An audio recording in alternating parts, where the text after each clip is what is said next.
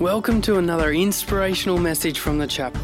We pray this message encourages and inspires you. If you would like any more information, check out our website, thechapelcollective.com.au. talk about this morning is our good friend Jonah. Our good friend Jonah. And Jonah is a popular story in Christianity in the Old Testament. So before Jesus came, why? Because of a fish.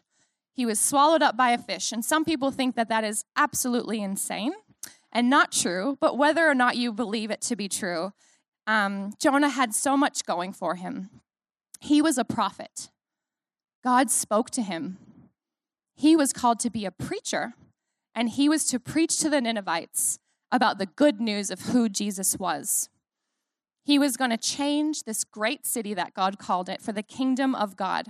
And his story would one day foreshadow the coming of Jesus. I mean, come on. If God placed that upon your life, I think I would like some of that. I would like to know if God, like, clear word that God was speaking to me. Some of us are like, yeah, I want to be, have a calling that God's going to clearly say to me, but not Jonah. He just disobeyed. And so we're going to look at a bit of his story together this morning. So we're going to follow along on the screen behind me if you'd like. Here we go. Chapter 1, verse 1.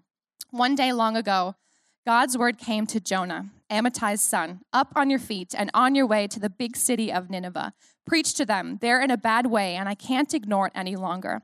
But Jonah got up and went the other direction to Tarshish, running away from God. He went down to the port of Joppa and found a ship headed for Tarshish. He paid the fare and went on board, joining those going to Tarshish as far away from God as he could get. But God sent a huge storm at sea. The waves were towering. The ship was about to break into pieces. The sailors were terrified. They called out in desperation to their gods. They threw everything they were carrying overboard to lighten the ship. Meanwhile, Jonah had gone down into the hold of the ship to take a nap. He was sound asleep. The captain came to him and said, What's this? Sleeping? Get up, pray to your God. Maybe your God will see you are in trouble and rescue us. Then the sailors said to one another, Let's get to the bottom of this. Let's draw straws to identify the culprit on this ship who's responsible for this disaster. So they drew straws, and Jonah got the short straw. Then they grilled him. Confess. Why this disaster? What is your work? Where do you come from? What country? What family?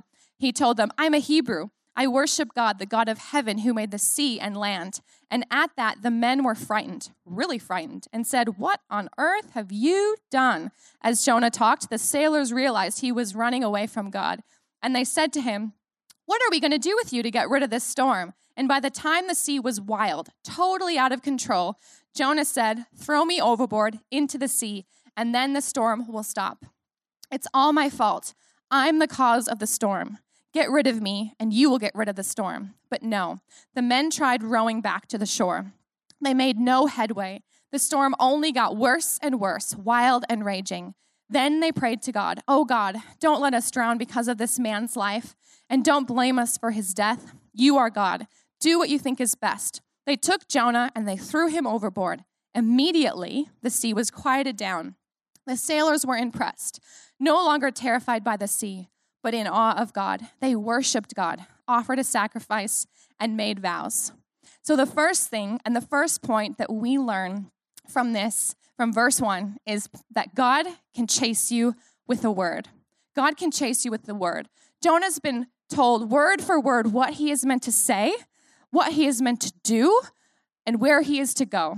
And he went the complete opposite direction. Tarshish was the complete opposite direction. So we would be headed to Perth or Tassie, maybe, far away, right?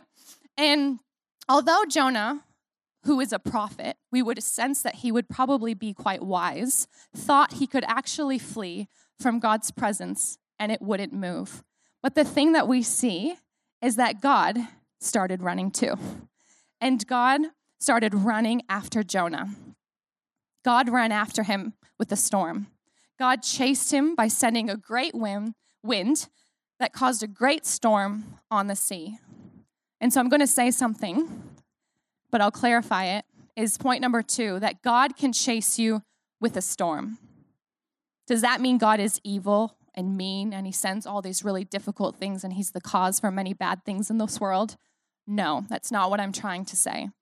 But when we are in deliberate disobedience to God's voice, he can send a storm because it's the only thing that might get our attention. God was loving Jonah by sending the storm. Jonah was going the wrong way, and God wanted him to go the right way. The storm can affect those around us, like it did these sailors. But the storm wasn't to harm him, it was to wake him up from his sleep. Spurgeon refers to God as the hound of heaven. Can you picture that? I can imagine this giant, I think it's like brown. I see a brown hound just sniffing, looking, and chasing after his kids because he loves them and cares for, cares for them, and he didn't want Jonah to sin. But without the storm, waking up Jonah, Jonah was still asleep, and he was able to sleep through his disobedience. He was able to sleep through not listening to the right thing. And some of us are asleep. But God used the sailors to help wake Jonah up from his sleep. And in the midst of that, they turned to God and they started calling on God and their focus came off of the storm and onto God. So we can only presume they also started running, but they started running to God. And even when you and I are going the wrong way, He is too, so kind that He can make good things happen, like others turn towards them with the sail, turning towards Him, like He did with the sailors. So we read on in verse 17. Now the Lord provided a huge fish to follow Jonah, and Jonah was in the belly of the fish for three days and three nights. So, point number three God can chase you with a fish. Huh? It's meant to say, huh? At the end. Crazy. So, Jonah's in the sea. He's assuming that he is about to die. And then a fish comes to rescue Jonah. And this is the second time that God was choosing to save Jonah and chase after him. And a couple of things is that God sent this fish before Jonah even repented. Before Jonah, we read on, started thanking God and saying sorry for what he did. And that's the kind of heart that God has. But also, the fish got a word from God and listened better than Jonah. You're hearing that? We need to be a people that are listening better than what's going on around us.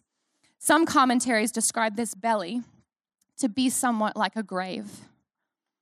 I would imagine it to be wet and dark and cold and maybe even a bit scary. And you know, you and I know that Jonah was coming out of the fish, but Jonah didn't know that. He, he could have thought he was staying in there for a certain amount of time. But we read on later that Jonah started thanking God. And out of such a place, do you know that you can be low and in a dark place? And Jonah teaches us that there's no place too amiss for prayer and thanksgiving and repentance because when Jonah did that, God spit him out onto dry land. God was waiting on Jonah, not the other way around. What situation in your life today looks hopeless, dark, maybe a bit depressing, impossible? Could it be that you might just be in the belly of the fish right now? Maybe God sent this very fish to try to get you back on the right track because he doesn't want you going the way that you're going. What about the challenges in your season? Are you complaining? Or are you thanking God no matter what and declaring His goodness? I'm preaching to myself right now, by the way, because I know I need work in this area. I need work. Because God, with a genuine heart, He heard Jonah and He spit him out. And I know that if, if, if my God hears me, He'll spit me out onto dry land and take me to the place that I know I needed to be. And Jonah's time frame in the fish wasn't a coincidence. It was three days and three nights, the length of time that Jesus was in the tomb and rose from the dead. So, like I said, Jonah's story was foretelling Jesus. But Jesus is so much better than Jonah because Jesus got a word from God. And he clung to that word and he fulfilled that thing to the end, no matter what challenges came his way, no matter what the enemy tried to tell him who he was or how he needed to be, or no one believed that he was the Son of God. He did not care. And Jesus came for you and he came for me. It wasn't a specific group of people, it was for everybody. And so Jonah ended up fulfilling the request that God gave him. Thank God. He listened. I love chapter 3, verse 1. God came to Jonah a second time. Do you know that God can come to you and give you the same word a second time? Some of us need to hear it again. And that's how kind he was that he came a second time and spoke the same word. And Jonah fulfilled that. And the Ninevites, their heart turned back towards God and they repented of their sin. He was successful in his mission, but then he was angry. What the? Who is this guy? Like, I don't understand. He was upset that God was merciful and compassionate and caring because he actually saved these people. And why did Jonah do that? You'd think if you just saved a city because of your preaching, you'd be like, dang, I'm really good. Like, God, you are awesome. I actually fulfilled my calling in life. And he was not like that. He was frustrated. And I wonder if Jonah was jealous. I wonder if he was jealous because his own people weren't being saved. Jonah was thinking about himself and caring about his reputation. What if my friends find out that I just preached to these people and gave them a word and they turn back to God and now I'm responsible for that? Because Jonah, in this moment, was running for himself.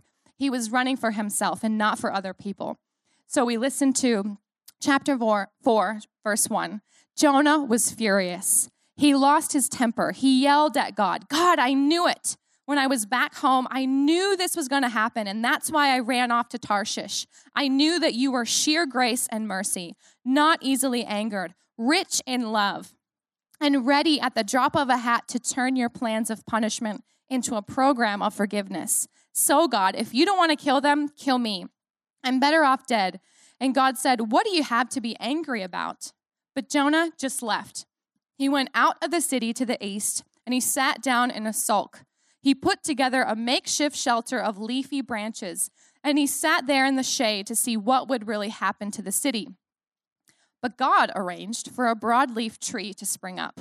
It grew over Jonah to cool him off and get him out of his angry sulk. How nice. How nice of him to do that. Jonah was pleased and he enjoyed the shade. Life was looking up. But then God sent a worm. By dawn of the next day, the worm had bored into the shade tree and it withered away. The sun came up, and God sent a hot, blistering wind from the east. The sun beat down on Jonah's head, and he started to faint. He prayed to die. I'm better off dead. Then God said to Jonah, What right do you have to get angry about this shade tree? And Jonah said, Plenty of right. It's made me angry enough to die.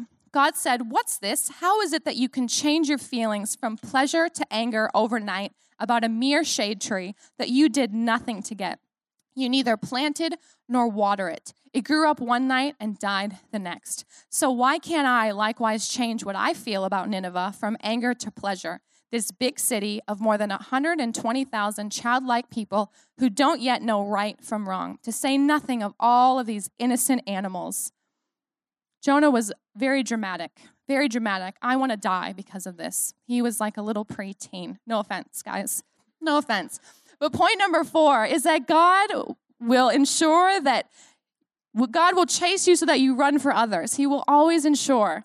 God, Jonah carried, cared more about the plant than he did for the Ninevites.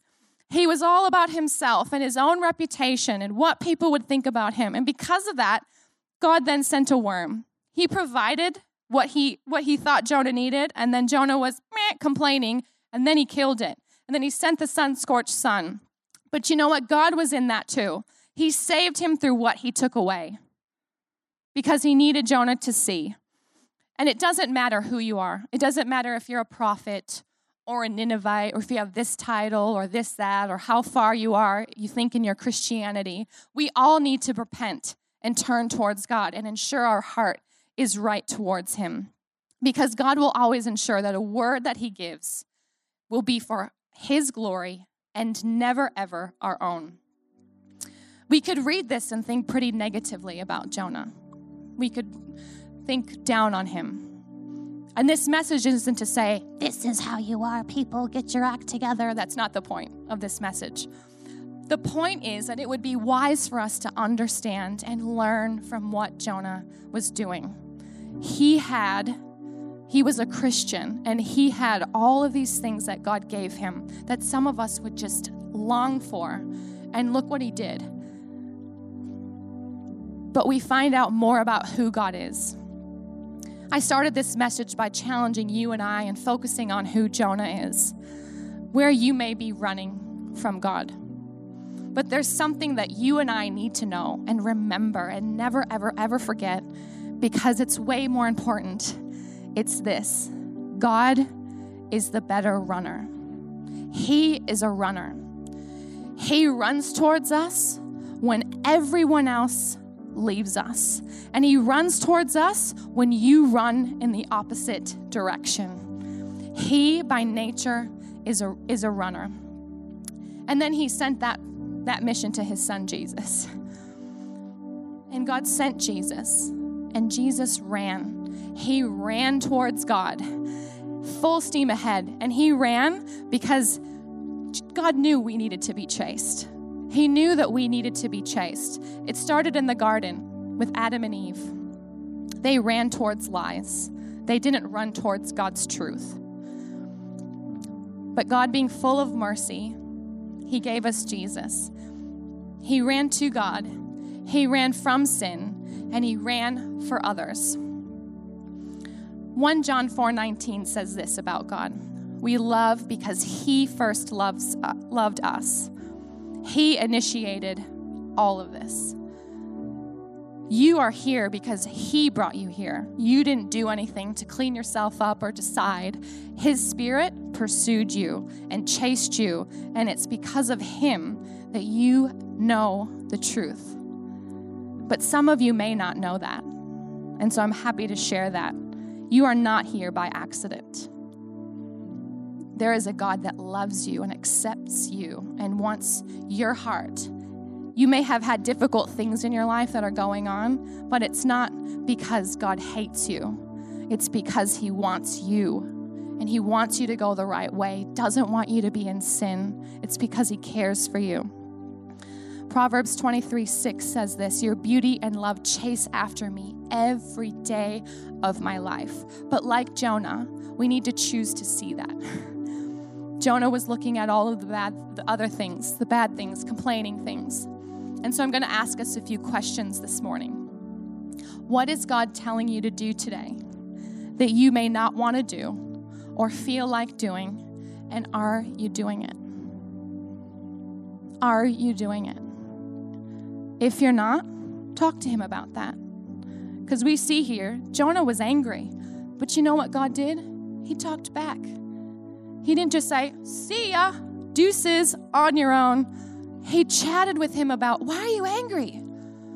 And I think if you go and tell God what you're struggling with in your own life right now, I think He would talk back and, and talk to you about that situation. He's not going to turn on you. He loves you, He cares for you, He wants to hear you. What does He want you to change? What is He asking you to change? What does He want you to produce or to create? What is it that He wants you to use? What is it that He wants you to give? Who do you need to speak to this morning about where you've been struggling with them? Who do you need to forgive? Is it you? Do you need to forgive you? and are you seeking to do what God wants you to do, or are you running? Because it's okay to be a runner. But are you running from God or are you running to God? That's the difference. And what are you running for? What are you running for? Because I used to run for God because I was scared of hell. but now I want to run for God because he's like wants a relationship with me and he's compassionate and he loves me. I still don't know how to get my head around that. So, what are you running for? Do you see where He's chasing you? So, where are you right now? Have you had a word? You young people at camp, did you guys get a word from God? Are you going to sit with that? Or are you going to run from it like Jonah? Maybe you're in the storm. Maybe there's some difficult things happening that you don't quite understand. Talk to someone about that. Talk to God about that. Maybe you're in the fish. Maybe you've just felt like you're sitting in this dark place and you just can't get out. Maybe changing your language to thanksgiving and seeing God's goodness and praising Him instead, and maybe He'll spit you out. I don't know. I'm not guaranteeing that but I think it would change your perspective of where you're at. And are you in, in it for yourself or are you in it for God? And well done for those who are doing, running the race. So let's be people, guys, who are running to God, who are running from sin, and who are running for others. Amen? Let me pray for you, and then we're going to ask Luke to come up and share some announcements. God, thank you that you ran towards us. Thank you that you are the better runner.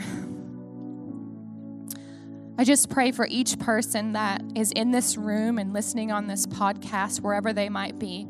God, that they might still themselves before you and know where they are in the midst of this passage that we've learned from today. Whatever season that they're in, no matter their age, no matter how long they've known you, Father, I pray that you would allow for them to see your compassionate love and merciful nature. We thank you, Lord, that you are trustworthy and you desire for your kids to be in heaven with you so bad that you will chase us in things that seem crazy, like a fish.